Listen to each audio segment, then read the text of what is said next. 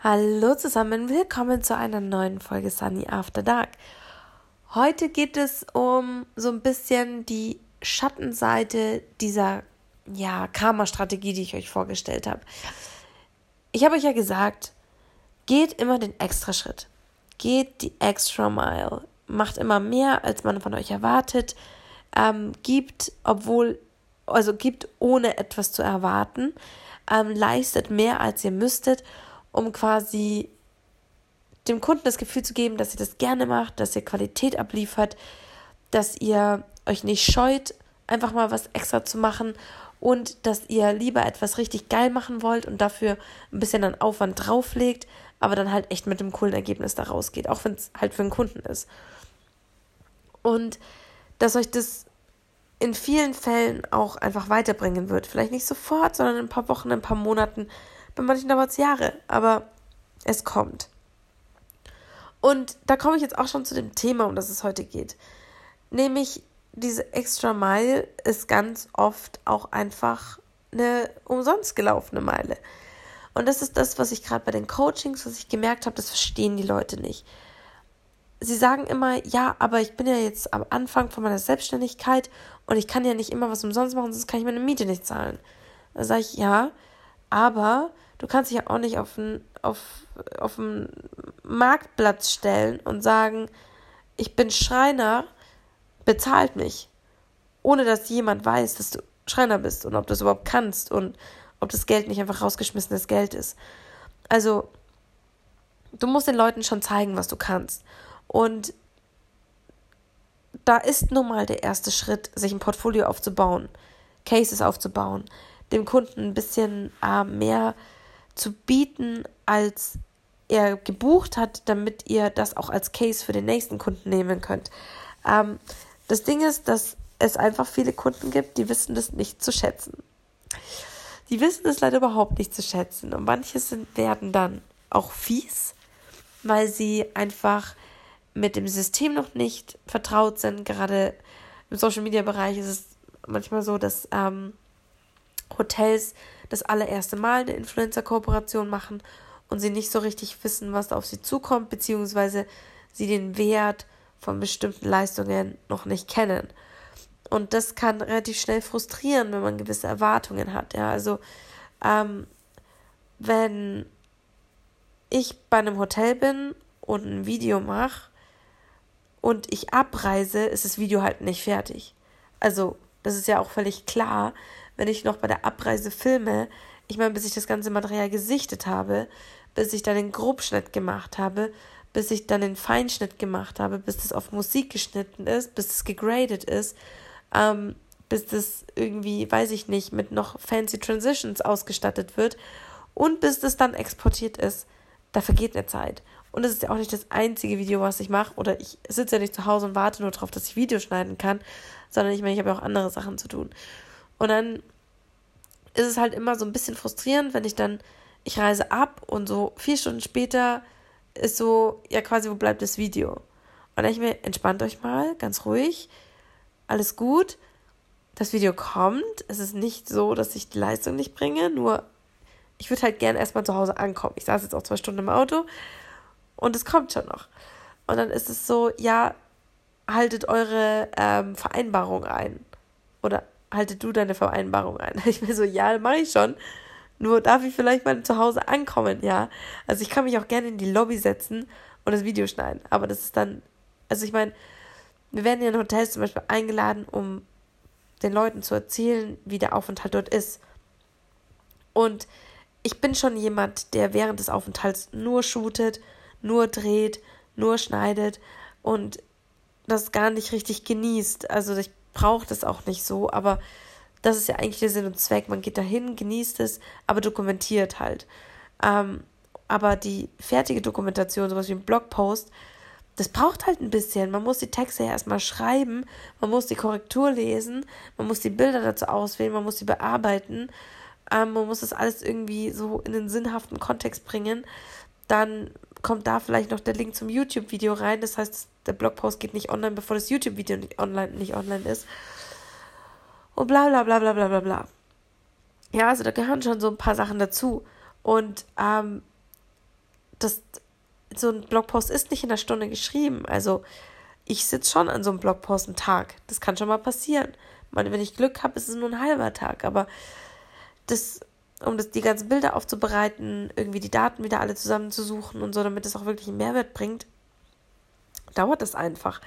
Und damit muss man halt lernen, umzugehen. Dass es einfach Kunden gibt, die sind halt unentspannt. Und genauso, dass man ganz oft mehr macht und dann halt nichts zurückbekommt. Es gibt Kunden, für die habe ich so viel getan, umsonst, einfach so, weil ich dachte, hey, komm, ist ein cooles Projekt, arbeite ich umsonst, mache ich hier und bla. Und am Anfang heißt es immer noch für den Namen, ja.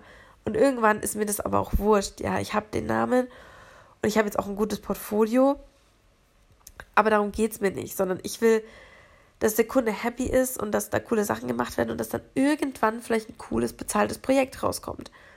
Und so ist es halt normal. Manchmal arbeitet man einfach umsonst. Es gibt genug Leute, die schlachten einen aus, bis man sagt, hey, jetzt könnte man mal so über Budget sprechen und dann lassen sie einen fallen und in den nächsten. Und die kommen damit durch. Und das ist aber auch völlig okay. Solche Leute gibt es. Da darf man sich nicht aufregen. Das Wichtige ist, dass man es so sieht, dass man dabei gelernt hat, dass man sich weiterentwickelt hat, dass man den Prozess durchlaufen ist. Und beim nächsten ist es vielleicht anders. Der dann sagt dann nach dem ersten Projekt, hey, pass auf, du machst echt gute Arbeit, ich habe das jetzt gesehen, lass das nächste Projekt mal ein bisschen Budget dahinter pushen. Und dann ist, ist, kommt es schon noch irgendwann. Aber es gibt genug Kunden, die schlachten einen aus, wenn man sagt, hier für den Namen, ähm, erstes Projekt, ähm, Kennenlernangebot, bla bla, was es alles für Namen hat. Und am Ende ähm, kriegt man nicht mal seine Stunden, also kriegt, kommt man quasi nicht mal auf Null raus. Und das ist, da muss man sich einfach dran gewöhnen. Und das ist frustrierend, das kann ich schon verstehen. Und wie gesagt, es kommen dann Leute zu mir, die halt ein Coaching möchten und sagen dann so, ja, aber ich ähm, will jetzt irgendwie fotografieren und ähm, möchte aber halt, dass alles sofort bezahlt ist. Und da muss ich halt sagen, ja, wenn du noch kein Portfolio in der Richtung hast, dann wäre es halt sinnvoll, erstmal nur Projekte unbezahlt zu machen. Und ähm, dann quasi nach und nach die Kunden quasi weiterführen. Und je nachdem, wie wichtig euch der Kunde ist, könnt ihr auch sagen, hey, es macht mir mega Spaß, das sind coole Projekte, ich kann das für meine Mappe verwenden. Wir bleiben bei dem Anfangspreis oder wir sagen, wir machen jetzt mal ein paar Projekte for free und pushen uns einfach gegenseitig. Es, der Benefit muss ja nicht immer Geld sein. Ich verstehe, dass man sagt, okay, ich muss aber Geld verdienen, aber das müsst ihr dann über andere Projekte machen. Das müsst ihr dann über andere finanzielle äh, Einkünfte machen. Wenn ihr euch gerade selbstständig macht, kann ich euch versprechen, ist nicht jeder Job, Job bezahlt, weil ihr eben noch nichts vorzuweisen habt. Und da ist es sinnvoll, wie ich euch schon mehrmals gesagt habe, ein, den Job, den man davor hatte, erstmal noch Teilzeit beizubehalten oder generell noch irgendwo einen Job zu haben, wo man laufend Geld bekommt. Ich sag euch gleich, es gibt so viele Freelancer, die Festeinkommen haben. Und zwar, dass sie für einen Kunden monatlich eine bestimmte Leistung bringen und da äh, monatlich ein Budget immer dafür überwiesen bekommen. Und das ist quasi, also ich meine, ich habe zwei solche Kunden, ähm, für die mache ich monatliche Arbeit. Das ist halt nicht einmalige Projekte, sondern laufende Projekte. Und da kriege ich monatlich immer ein bestimmtes Budget. Das ist quasi wie ein Gehalt. Das gibt mir eine gewisse Sicherheit. Das ist ähm, gibt mir Ruhe, um kreative Projekte zu machen, die nicht bezahlt sind oder nicht immer bezahlt sind. Und dann wird es schon. Aber es ist halt frustrierend manchmal. Und ich sitze auch manchmal zu Hause und denke mir so, was ist eigentlich mit, mit dem los? Was ist denn los? Ich habe mir den Arsch aufgerissen dafür, dass dieses Projekt geil wird und dass sie uns endlich mal bezahlen dafür, nachdem wir es schon zehnmal umsonst gemacht haben. Machen sie nicht. Machen sie einfach nicht. Und das ist, da kann man sich auf den Kopf stellen, kann sich ja nicht ändern. Aber damit muss man irgendwann klarkommen, dass man sagt, okay, es gibt solche Firmen, solche Leute, die schlachten einen aus. Und ganz oft geht man diese extra Mile eben umsonst. Man gibt sich Mühe und man gibt da echt Gas und es interessiert halt nicht. Die nehmen das mit und denken sich, okay, ich buche dich trotzdem nicht, trotzdem nicht beim nächsten Mal. Einfach, weil wir halt uns lieber Leute suchen, die die ganze Zeit umsonst sind. Oder vielleicht passt auch einfach nicht. Alles möglich. Und das ist das, wo man so ein bisschen sich damit auch auseinandersetzen muss in der Selbstständigkeit, dass man ganz oft auch einfach enttäuscht wird. Und das gehört aber dazu. Es ist trotzdem wichtig, diese Karma-Strategie zu verfolgen, weil wenn es in nur einem von zehn Fällen funktioniert, funktioniert es eben einmal. Und das ist besser als keinmal. Und deswegen würde ich euch raten, macht es. Ihr wachst daran, ihr werdet besser, euer Portfolio wird gut. Macht es für euch, denkt dran. Kreative Projekte sind wichtig, damit ihr das in euer Portfolio aufnehmen könnt, um demnächst jemanden zu überzeugen anhand eines Beispiels und nicht anhand einer Vision, die in eurem Kopf ist.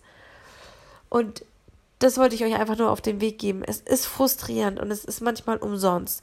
Und man denkt sich, ja, scheiße, aber so kann ich doch nicht überleben. Findet Projekte, die euer Leben, euer, euer Grundeinkommen sichern und nutzt das, die restlichen Projekte für kreative Freiheit. Und baut nicht darauf, baut nicht alles darauf auf, dass sie euch irgendwann bezahlen. Baut alles darauf auf, dass sie genug Vertrauen haben, euch zu buchen. Und manchmal, wie gesagt, dauert es. Wir haben Kunden, da hat es nicht funktioniert und dann plötzlich zwei Jahre später melden sie sich und sagen so, hey, ähm, wir würden schon gern mit euch zusammenarbeiten. Ich weiß, damals irgendwie hat es nicht geklappt oder es war kein Budget da, etc. Und die kommen dann schon noch irgendwann wieder.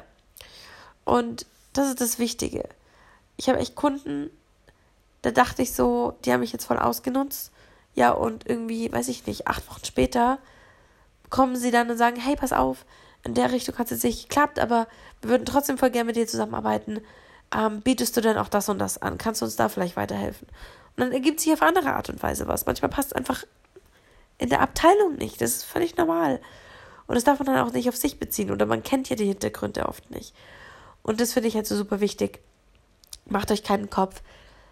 Ihr geht diese extra Mal ab und zu einfach auch umsonst. Aber es ist immer für was Gutes, weil ihr euch weiterentwickelt, weil ihr lernt, weil ihr besser werdet. Und in ein paar Fällen hilft es auch einfach.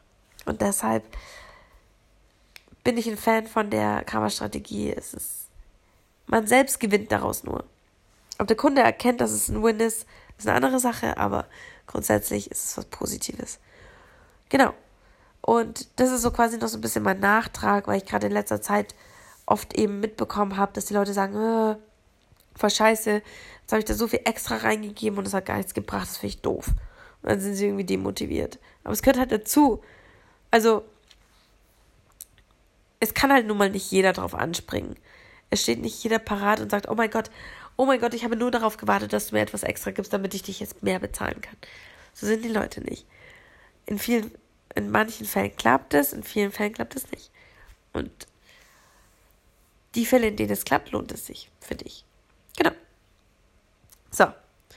Damit verabschiede ich mich jetzt. Ich hoffe, das hat euch so ein bisschen Einblick gegeben in die Schattenseite, aber wie man auch damit umgehen kann, finde ich sehr wichtig. Und ja, sagt mir gerne eure Meinung dazu. Und dann hören wir uns morgen wieder bei einer neuen Folge Sunday After Dark. Ich freue mich drauf. Bis dann.